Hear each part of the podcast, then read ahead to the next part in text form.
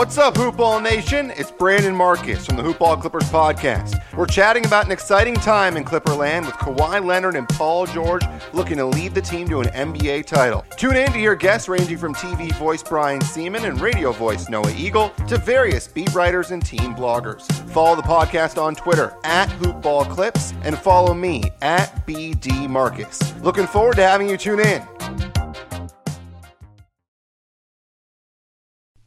The following is a Hoop Ball presentation.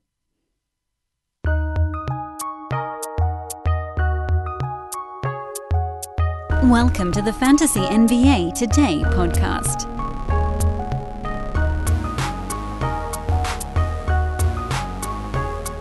Wow, man. I mean, really wow. I know we got all of our bets right yesterday, or our leans, but wow. Wow. 15 point loss for the Clippers. And it all came apart. After losing by 13, after losing by, what was it, six in the one before that. Wow. That blew me away. And I'm not a Clippers fan. I mean, you guys know that about me. I'm a Lakers guy, but I mean, I, I also think that I have a, a, a pretty good pulse on how teams are faring, what they're doing. I mean, it's why we tend to do relatively well with our wagering. But man, alive, I did not see this this result coming. I guess I we all should have. I, I I don't know. Even going into Game Seven yesterday, I thought, well, you know, Clippers now finally getting pushed a little bit. They'll be forced to put their their foot on the gas, and there was no there was no gas left in the tank. There was no fuel. That was mind blowing, wasn't it? Well, don't worry, we'll break that down. We have no games today, so we have no betting to dive into on today's podcast, which means, and I said this on Monday, and then I ended up being totally wrong. I think we'll probably have fewer things to go over on today's show, but you know, we'll see how it all shakes out. We might end up in a in a deep dive on Paul George here in a little bit, and you know we will be. Tomorrow there is one game, and Friday there is one game, and we are now in the one game forever mode. One game a day until the conference finals are done, and then we get a game every other day once we hit the finals, which I, be- uh, I believe begin somewhere around the very end of the month. Where does that take us? Seven games with uh, Lakers Nuggets starting Friday, 18, 20, 22, 21, the 30th, I guess, would be the last day. So the finals would probably start on the 2nd or the 3rd of October, right? what, the hell year? What, what, this calendar is off the wall. Um, uh, hello, by the way. Good good morning, everybody. This is Fantasy NBA Today, a hoopball presentation. I am Dan Besbris, D A N B E S B R I S on Twitter. If you'd like to give me a follow, you can also just Google search Dan from Hoopball. Those of you that are tuning in for the first time, welcome to the show. I know there are not a ton of you at this time of year hunting for a fantasy basketball podcast, but should you be the type of person who's like, ooh, we this show's talking betting, we're fantasy NBA today hold the fantasy these days, and uh, we'll just you know keep chugging along at this rate until something forces us to to change it up. I don't know what the hell's going on. It, it, this is this is a very weird time to be hosting a show called Fantasy NBA Today. That's not a DFS show. Uh, no DFS today episode today, obviously, with no basketball games. Uh, there will be a Clippers podcast coming later today. Brandon has told me he tried to do one last night and it was just it was too much and honestly I can't blame him. That is that was a that was a gut punch of epic proportions. I mean that was that was crazy. Um, shout out, however, while we're talking about Clippers stuff here at the beginning of the show, shout out to Brandon and Justin Wilson who had uh, just a brilliant show on I think that was Sunday evening after the Clippers lost game six that was far and away the most downloaded episode of the Hoopball Clippers podcast ever. Like, not close. Like, two times the size of any other show. That's wild. So, well done, guys.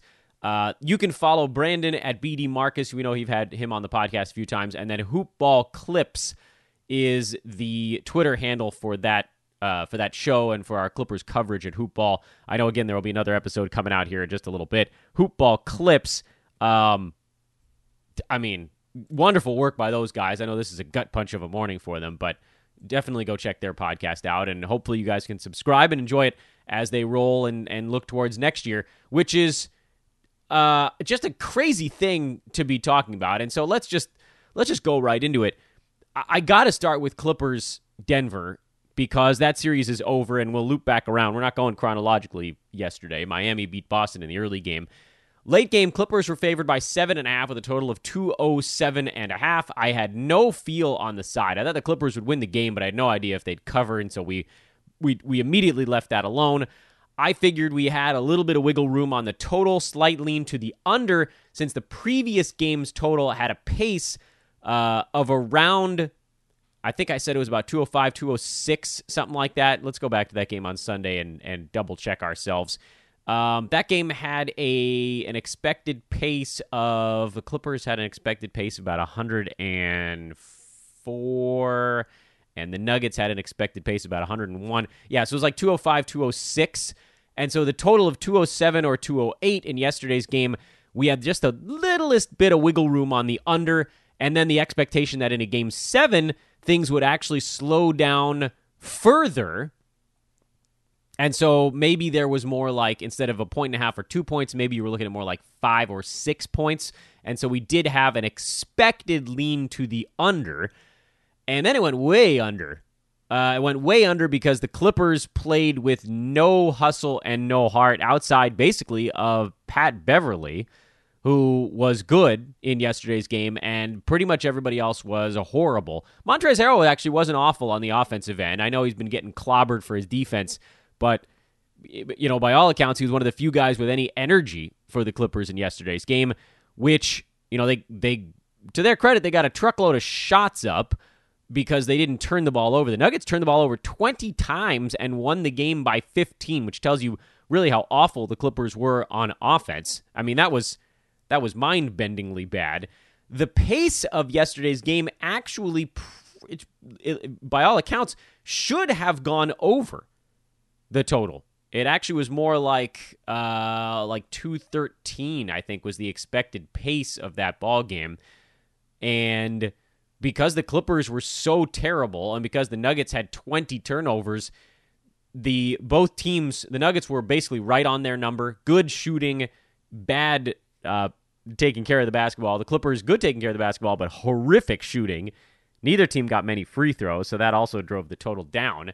And then the Clippers shooting 38%. That was obviously your thing. So, you know, from a pace standpoint, I think we made the right decision to leave the game alone from a game seven standpoint, you probably could have said, look, someone's going to run out of gas in this game or series.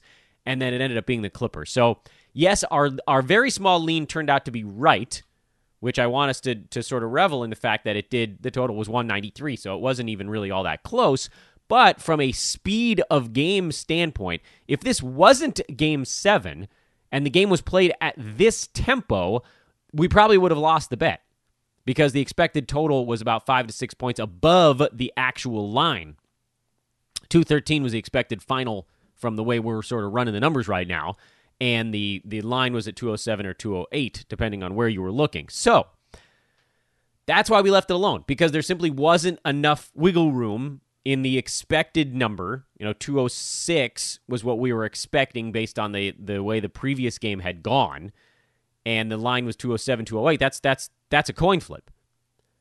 But because this game had an extra layer meaning game 7 someone is going to just like dry heave on the court from being so tired that there's no way these guys overperform their expected numbers. Denver was right on they shot the ball extraordinarily well. They played like they had energy. Namely jamal murray played like he had energy and they still couldn't really best their expected number. And then you had the Clippers, and this segues into uh, another probably relatively long discussion here on the show. But before we do that, I want to mention the lines we're quoting are always from our buddies over at mybookie.ag. I know that here on this pod, we're only going to, starting tomorrow, we're only going to have one game a day to break down from the NBA standpoint. But the guys over uh, at Hoopball Gaming are breaking down everything every day They have the NHL card. They have the baseball card. They have basketball. They do college football. They did a special football weekend show yesterday where they broke down both college and the NFL, including mid majors. That's where there's a ton of money to be made because people aren't paying attention to this stuff. Those guys are doing a bang up job. And so I'd love for you guys to check out Today in Sports Betting. That's the name of their podcast, Today in Sports Betting. And then roll on over to my bookie. Sign up for an account with promo code HOOPBALL. Again, initial deposit with a credit card is $45 minimum. You can use Bitcoin. I think you can drop in any amount you want if you're uh, into crypto. I don't understand how that works, but I do know a lot of people that do. And so you can open up an account with that as well. Again, it's mybookie.ag. Promo code HOOPBALL unlocks a 100% deposit match bonus. So they will give you free play of exactly what you deposit on your initial drop into the account. If you put in 50 bucks, they'll give you 50 bucks to play with. You put in 100, they'll give you 100. That's up to a grand, which is pretty sweet. Yes, there are rollover requirements, so if you were hoping to just open an account, make one bet and then cash out, you would be wise not to use the promo uh I mean, still put in the code because we need them to know that we sent you there. But don't use the deposit match if you're hoping to cash out quickly. If you're looking to play long term, there's no reason not to use the deposit match. Because, yes, there are rollover requirements there, but it doesn't matter. I mean, if you're planning on making bets for the next year, then you're golden. So take the free money at that point. And of course, if anything pops up again on there, uh, like that NFL wager where they were literally just giving you $50 for no reason, not promo money, that was real bucks, then we'll, uh, we'll let you know about that here on this podcast. Make, make no mistake, we will not let that slip by. We didn't last time. It's a fantastic opportunity for all of us to just go and make 50 bucks together. So um, we'll, we'll we'll talk about the line from game one here in a little bit. I, I want to talk more about the Nuggets and the Clippers individually. First, let's talk about Denver because they're showing a level of resiliency that you know I can't remember a team that ha- had showed this level of toughness, and I don't think there's been one. That's probably why I don't remember it. Remember, they're still down Will Barton, who I think said he was still hoping to get back into the bubble and do some stuff, but I can't imagine that's happening anytime soon. They've shown a willingness to uh, to go now to Jerami Grant in a in kind of a larger role, which is not. It's funny, you know, it, he's playing more minutes as a starter, but I don't know that it's necessarily good for him because he's with Paul Millsap, so that pushes him down to the small forward spot. Gary Harris is back in there. And then here in the playoffs, you know, he's not going to be getting very many clean looks. And in this last series, he was stuck basically on Kawhi Leonard and Paul George pretty much the entire series. That's that's a rough, that's a tall order. I still like Jerami Grant as one of our, I don't know, call him old man types, but I get it. He's not an old man. You can call him a sleeper if you want. I don't care. Uh, he's a guy we're looking at for fantasy for next year. But how about the Nuggets and just the fortitude. Nikola Jokic, bad shooting game. He was uh, honestly probably was a little bit tired and went for 16 points, 22 rebounds, 13 assists, two steals, three blocks, and a perfect six of six at the free throw line. Yeah, he had five turnovers because they ran their entire offense through him, but I mean, the dude's a monster. And the Lakers are going to have their hands full. They have better person. The Lakers have better personnel to deal with Jokic than the Clippers or the Jazz. I don't care. I know that you're like Rudy Gobert, two-time Defensive Player of the Year. Look, Brew has been on this show and he's said it a bunch of times, and maybe it's not sticking because I haven't repeated it enough. But Rudy Gobert is not the same guy he was a couple years ago from a defensive standpoint. He's just not. Like he doesn't he doesn't move the same way anymore. I know he still had 1.9 blocks on the season, which you know, is not all that far off from what he's done in previous years, but he's not the same guy. He's just not. Um, so you know, we can we can try to sugarcoat it and and call him the defensive player of the year, but it's just not. You know, it's just not. Uh, if you look at at and I want to make sure that we get the uh, the numbers exactly right when we're talking about someone like Rudy Gobert. Um, you know, three years ago, he was averaging 2.6 blocks per game. He was down to 1.9 this year. Uh, a few years ago, um, he was at, where's our numbers there? Rebounding is about the same. Uh, more defensive rebounding these days, largely because Derek Favors isn't there anymore. you know, offensively, his role hasn't really changed all that much. It's it's largely dunks. So the only metric we really have to go on is is blocks, and then the eye test. And the eye test tells you he doesn't move the way he used to. Now, having him on Jokic was better than what the Clippers could throw at him, which you know, not surprisingly, Jokic rebounded uh, a lot better against the Clippers than he did against the Jazz and passed better against the Clippers than he did against the Jazz because the Clips were trying to get the ball out of his hands. That didn't really work. That opened up other guys on the floor. The Jazz were just like, look, we're going to play you straight up. If you go and you score a bunch of points, we're okay with that, but we don't want you involving the other guys. Well, unfortunately, Jamal Murray got going in that series, and that ended up being more than enough. I think you probably see the Lakers do something more closely related I'm sure they'll have different schemes that they look at, but something a bit more closely related to what the Jazz did with Jokic than what the Clippers did. Uh, you know, I know the Lakers. If you're like, but they, but with Harden in the last round, they they yanked the ball out of his hand. Well, the reason the Lakers did that with Harden is because, first of all, you know they could run two guys at him that were his height or bigger, and then scramble and recover because they were sort of pushing him away. With Jokic, they can get him the ball uh, at the top of the key, and he can see the whole floor. And if they run a double team at him, he'll kill you. There just won't be time to scramble back. He'll find someone cutting. Denver is more adept at sending guys towards the rim than the Rockets were. They're, most of their guys want to just hang out near the three point line. So that's not really an option. And you saw what happened when the Clippers did that. Eventually, Denver just broke them down. They, they cleaned them out. Utah had the better plan, but they couldn't defend the other guys on the floor. And frankly, Utah just sort of wasn't good enough to take advantage of the fact that, at that time at least, Denver wasn't guarding anybody. Denver's defense has gotten better as the playoffs have gone along, and you can probably put some of that on Gary Harris, him kind of waking them up as a team defensively. So for the Nuggets, I mean, you have to give them just an absolute truckload of credit. They've now come back from two separate 3 1 deficits in the same playoffs. That's unbelievable fortitude and resiliency. They keep packing their bags like they're going home and they keep hanging around. And to me, that was the difference in this series was just fortitude. We'll do some more X's and O's here during this breakdown, but on that Clippers side, and I mean, all right, so there were a combination of things, but God, there's so much stuff I want to talk about on the Clippers side, and so I'm I'm hesitant to even dive into it here because I want to make sure we finish our, our Nuggets discussion. So with Denver now, they look at they look ahead at a Lakers team that that presents some very different issues than what the Clippers did. The Clippers were a, a pretty ISO heavy team.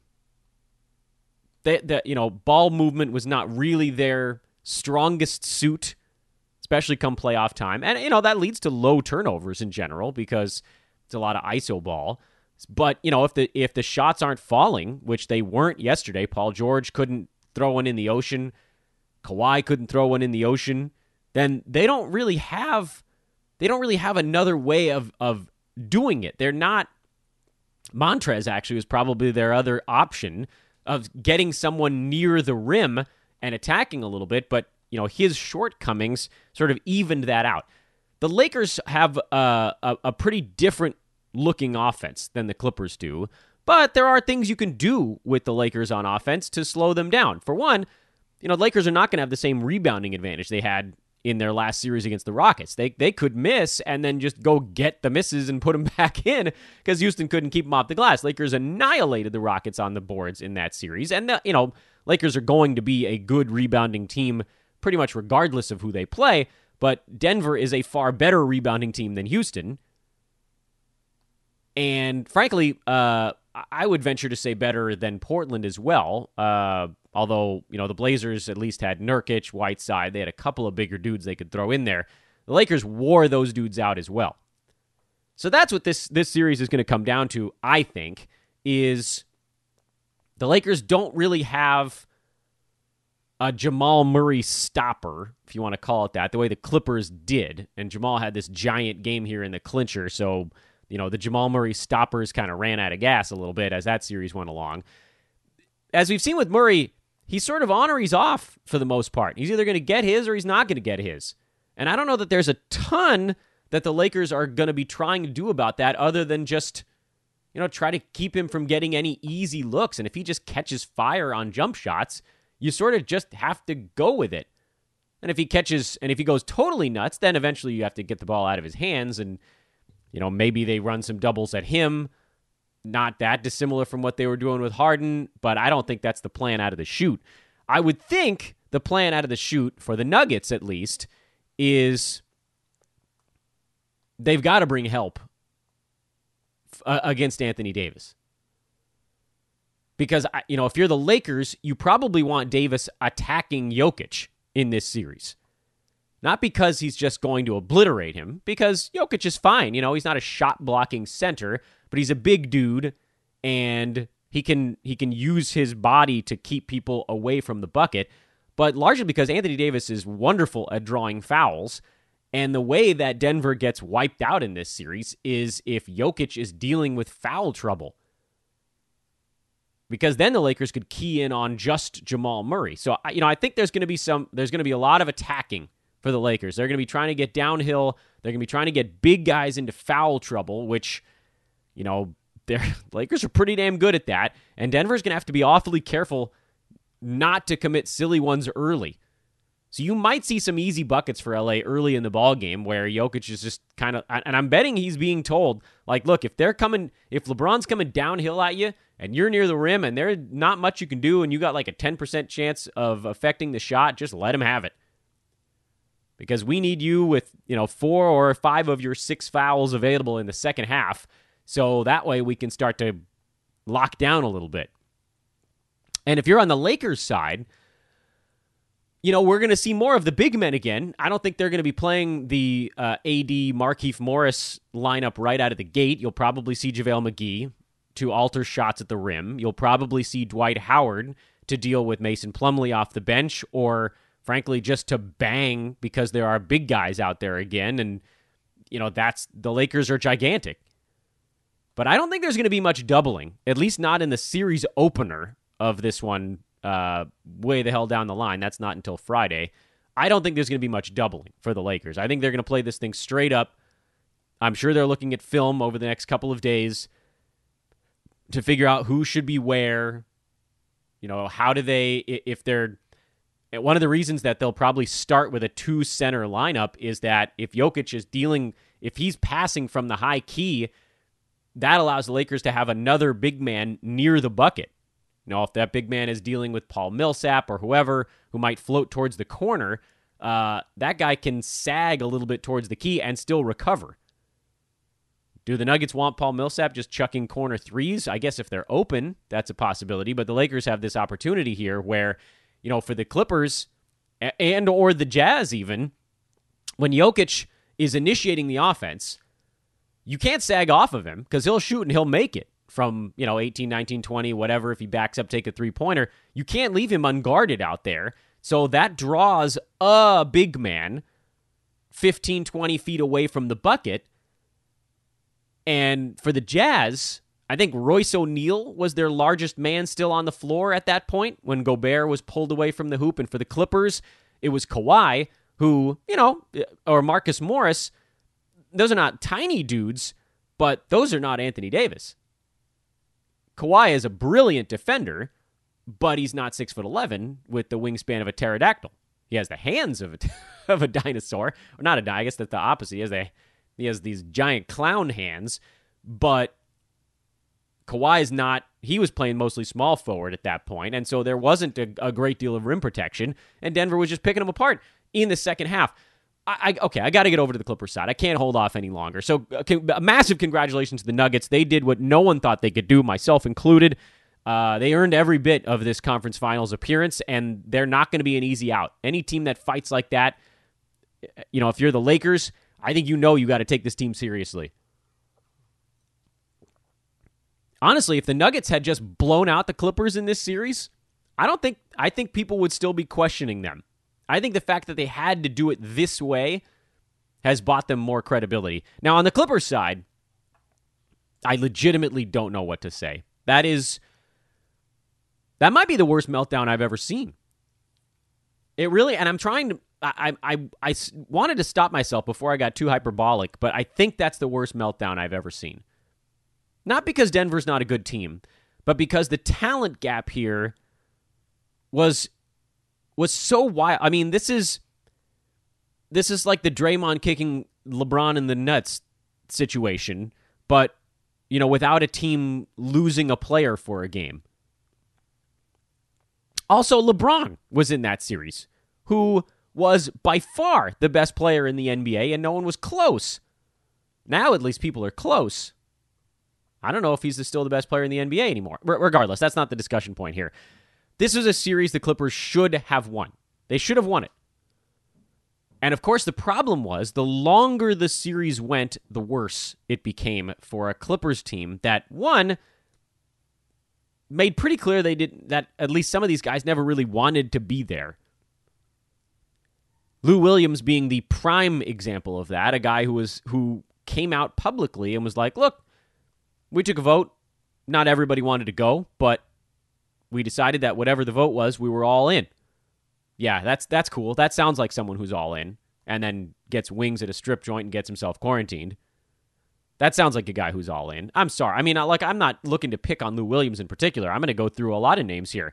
Um, and this is not picking on either. Montrezl Harrell was dealing with a horrible family tragedy.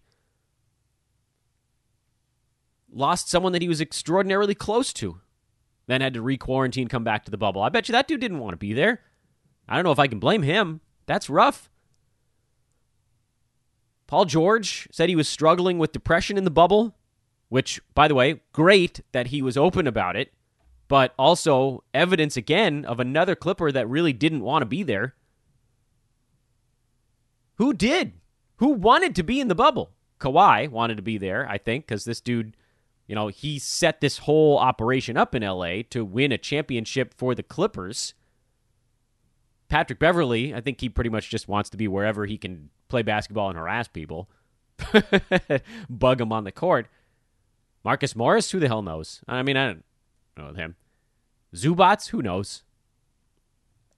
By the way, if it's a Zubac, can we can we stop with the Zubac superstar stuff? Six points, two rebounds in 14 minutes. Yeah, I mean he got owned by Jokic just like everybody else has so far. Um, so, you know, with this Clippers team, when life was easy, everything was fine. This is this is the sort of the, the sort of like what does adversity do to your operation? The Clippers were perfectly fine all being in the bubble as long as they were just sort of happily ambling along. But then the Nuggets came back and socked them in the teeth, and it all crumbled. And it crumbled fast. And I just, I still can't wrap my head around it. But just looking at this one game, let's not even get started on the post game comments yet. But this one game, how awful did Kawhi Leonard look from a health standpoint? That dude was cooked. Kawhi played 43 minutes, so you certainly can't question his heart. Took 22 shots and had 14 points, six boards, six assists, two steals, and a block. He was not himself. He wasn't even 60% of himself in that game yesterday. And if that's the, the degenerative quad injury, that's rough. Because that basically means that without a crap ton of rest time during a postseason, you're not getting peak Kawhi Leonard. He was gassed, and it was ugly. It was an ugly gas.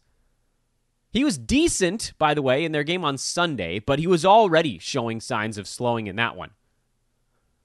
25 points on 18 shots, shot 44% in that ball game, and it was like this downward hill for him. He was great in the game that they probably should have clinched the series way back on Friday the 11th. Kawhi had 36 points on 24 shots, five three pointers. Maybe that's your marker. Maybe that's what we should be looking at is Kawhi hitting his three balls. Previous game, where Clippers won by 11, Kawhi had 30. 11 boards, 9 assists, 4 steals, 2 blocks, 2 three pointers. Then you just kind of keep rolling forward. Still hit his three pointers on Sunday, but, you know, 2 steals, 1 block.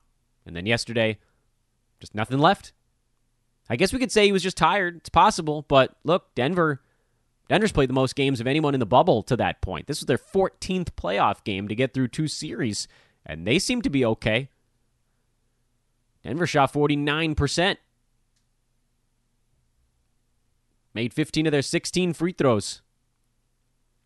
Clippers shot 38%, dragged down by their superstars. Paul George, 4 for 16. He was tired. He was tired. So, on top of the fact that the Clippers looked, frankly, a mess and like they didn't really want to be there the last couple of games, the post game stuff might have been the worst of all. Marc Spears, who uh, writes for ESPN's The Undefeated, and you know, longtime senior NBA writer, you guys probably all follow him already, uh, came out with a report within like a few minutes of the game ending that several, I'm quoting the tweet now, several Clippers were so fatigued during game seven against Denver that they struggled to play stints longer than three minutes and asked out of the game for a breather in the fourth quarter. That's what comes out right after your team completes the worst meltdown in playoff history? That's the story that comes out? Post game comments. Lou Williams said he was pissed. That's the right reaction. That is the right reaction to getting wiped out like that. Lou Williams said, We are pissed. Paul George said, Nah, it wasn't really championship or bust. It wasn't really championship or bust. We need more time together. Okay. All right, Paul. Even though the day he signed with the Clippers, articles were coming out with him quoted as saying, we feel like we want to go win a championship, that we are ready to be to win a championship now. And I get it. Dude had a messed up shoulder, messed up leg. He wasn't 100% basically until this time off before the bubble. Kawhi is Kawhi. He's always going to be brilliant when he's load managed properly. They didn't have that many games where the entire starting lineup was together. Uh, well, sorry you had a whole damn season.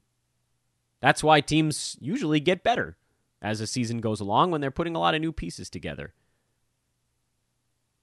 You're going to blame it on you're going to blame it on chemistry? In the uh, in your 13th game of the playoffs after a regular season that ended up around 70 low 70s in games. I know it was busted in the middle by a 4-month layoff. I get it.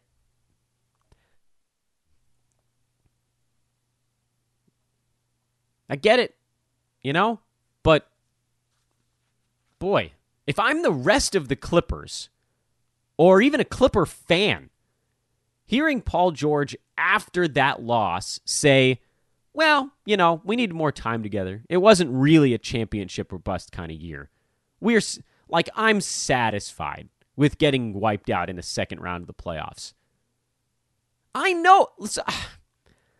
I hate doing this right now because I know I've already come on this podcast in the past and and ripped Paul George a bit because I think he's one of those guys that just has no feel.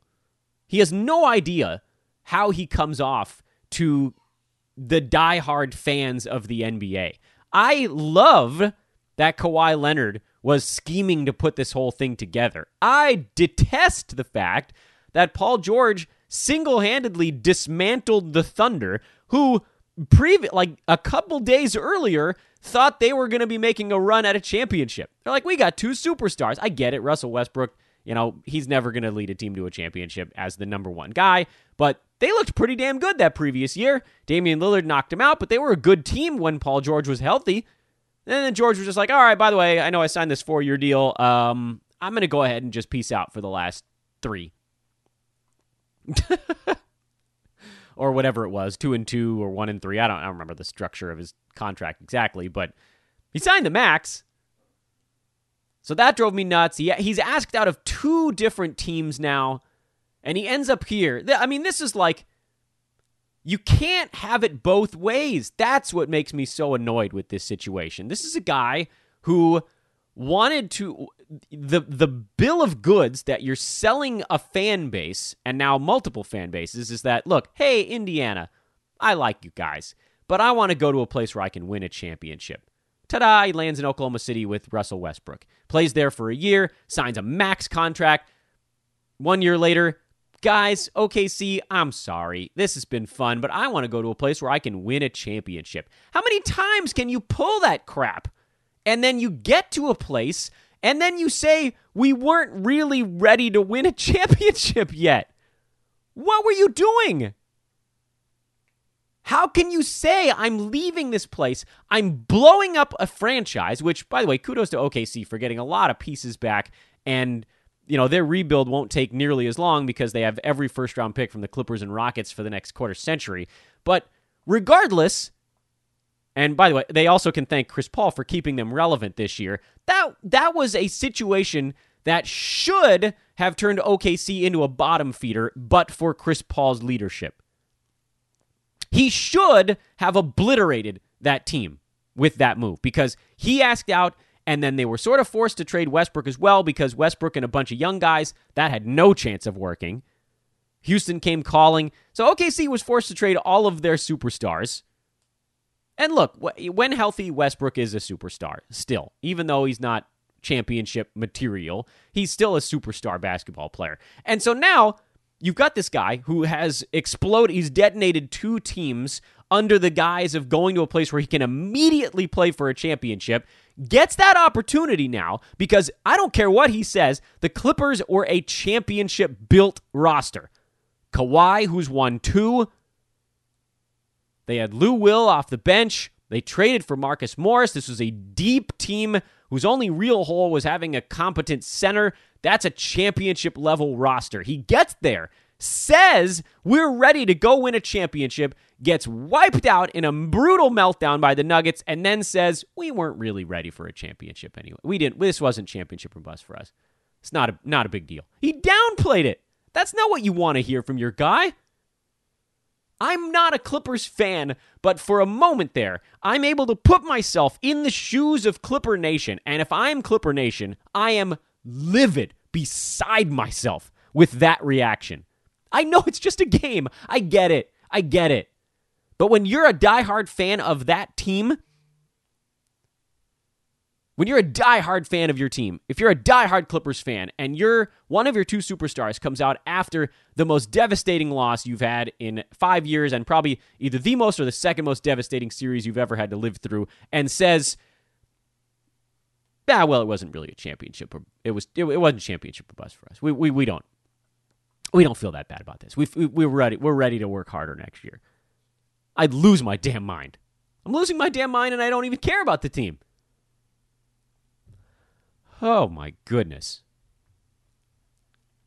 All right, the other game yesterday. Sorry, I ha- I ha- I mean that that reaction just no feel at all. No feel at all. The internet is calling out Kawhi Leonard. Dude, dude plays hurt. He needs his team to get him to a damn series win before seven games. I almost feel a little bit bad for the guy, but not really. Miami beat Boston. That was our other lean yesterday. Was Miami catching a couple of points? Because to me, uh, I you know from a this is an overtime game by the way, 117-114, hell of a finish. Game was basically a coin flip, and so if you get a game that's a coin flip, you take the team with the points. I felt good about Miami pretty much for the entire ball game. Um, both teams played pretty well actually in this one. Not many turnovers. Uh, free throws were a reasonable number. Boston hit more of theirs than Miami did. Uh, for whatever reason, Jimmy Butler missed a couple. We know Bam's always going to miss a couple of free throws. Butler was fine. Jae Crowder was very good. Goran Dragic was very good. On the other side, Marcus Smart was amazing. Kemba Walker was horrible again. Kemba's been bad. I think Boston, you could probably argue, could play a little bit better on the offensive side um, they could certainly play a little bit better on the defensive side. Just sort of shaping up, looking at how this series might shape up. I felt good about Miami. I thought they had the right ideas. And as I watched the first quarter of that game, when, when Boston got out to a, a big early lead on a lot of jump shots, my thought was, you know, at some point, you're going to go through a little bit of a lull there and Miami's going to get right back into this ball game. And sure enough, they did. And then Boston went up, and Miami went up, and it sort of went back and forth with these runs throughout the game. It was really evenly matched. Miami 32 assists, Boston to 24. That might be the reason to continue looking at Miami. Although, you know, again, the, my, uh, Miami hit a bunch of tough shots too. Dragic hit a bunch of big ones. Crowder hitting five three pointers was a big deal. But and I haven't dug into the advanced stats yet, and I will over the next day and a half before the next ball game. Um, but the eye test, Miami was getting the better looks in this game. They were getting the cleaner looks. Boston, you know, pull up threes, sidestep threes, fadeaways, stuff like that. There were a few dunks mixed in there, but not a ton on the Boston side. A lot of the points they got, they they ground them out. And you know, Marcus Smart hitting six three pointers, that's not going to happen every game. Jae Crowder hitting five won't happen every game either, but a lot of his were open, more open by the way than Smart's. I don't I, I don't care what the metrics show me on that one. You know, if Smart's three pointer might be considered open if he's sort of running into it into transition, but an open set three pointer is one I'd rather have. And so th- that's why I liked Miami coming into it. I thought, look, I, I think they can keep Boston away from the rim for the most part. And if it's Boston taking jumpers and Miami taking mostly jumpers, but a handful of easier shots, that's enough to get them over the hump for me. But it ended up being about as tight as any game could be. Miami's played a lot of really close games. So has Boston in these playoffs. Uh, so I think they're a bit battle tested in that regard. Also, game went way over the total. It went over prior to overtime as well, by only a little bit, but it still went over. Went over by like three or four points, I think, before OT. So as you look towards the next ball game, there's a lot pointing towards fewer points getting put on the board in that next ball game.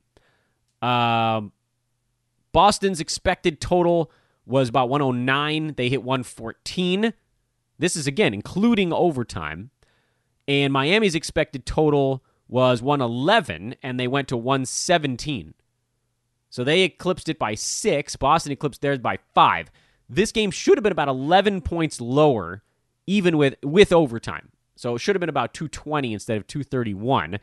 And if you wipe all that out and you make that same, you sort of work that same approximation on regulation, you know, you can't take out the full 11 points, but some facsimile of that. This game actually should have gone under by a little bit, but for both teams keeping turnovers very low, both teams getting a bunch of free throws, Boston making a lot of their free throws in this game. That's what kept them close. Boston shot the ball not that great. I mean, they were fine, hitting 15 three pointers. Miami shot the ball really well. So I think that probably comes down a tiny bit. I think you see the pace come down a little bit. I don't think you see, you take as many uh, walk into Marcus Smart three pointers as this game goes along. And I, I believe this game is setting itself up for us for some possible unders going forward. And a good indicator of that is despite this last game going to 231 in overtime, the total for game two is actually set right at the same number as the total for game one. So they feel like they got it right, the, the odds makers, and they probably did. And so that gives us a little bit of wiggle room there. But we'll talk about that more tomorrow when they play their next ball game. Good win for Miami. They go up 1 0 in that series. No games tonight on the docket, but I will say this thank you to manscaped.com for their continued support here on the Fantasy NBA Today podcast and at Hoopball in general. Go to manscaped.com, use promo code Hoopball20 and get 20% off and free shipping on your lawnmower 3.0. Another team gone fishing. We are officially in the conference finals, and we'll talk more about them on tomorrow's podcast. I am Dan Besbris. This was Fantasy NBA Today, a hoopball presentation. Have a great Wednesday, everybody. Enjoy your break from basketball for but one evening, and we'll talk about it again some more. Manana. So long.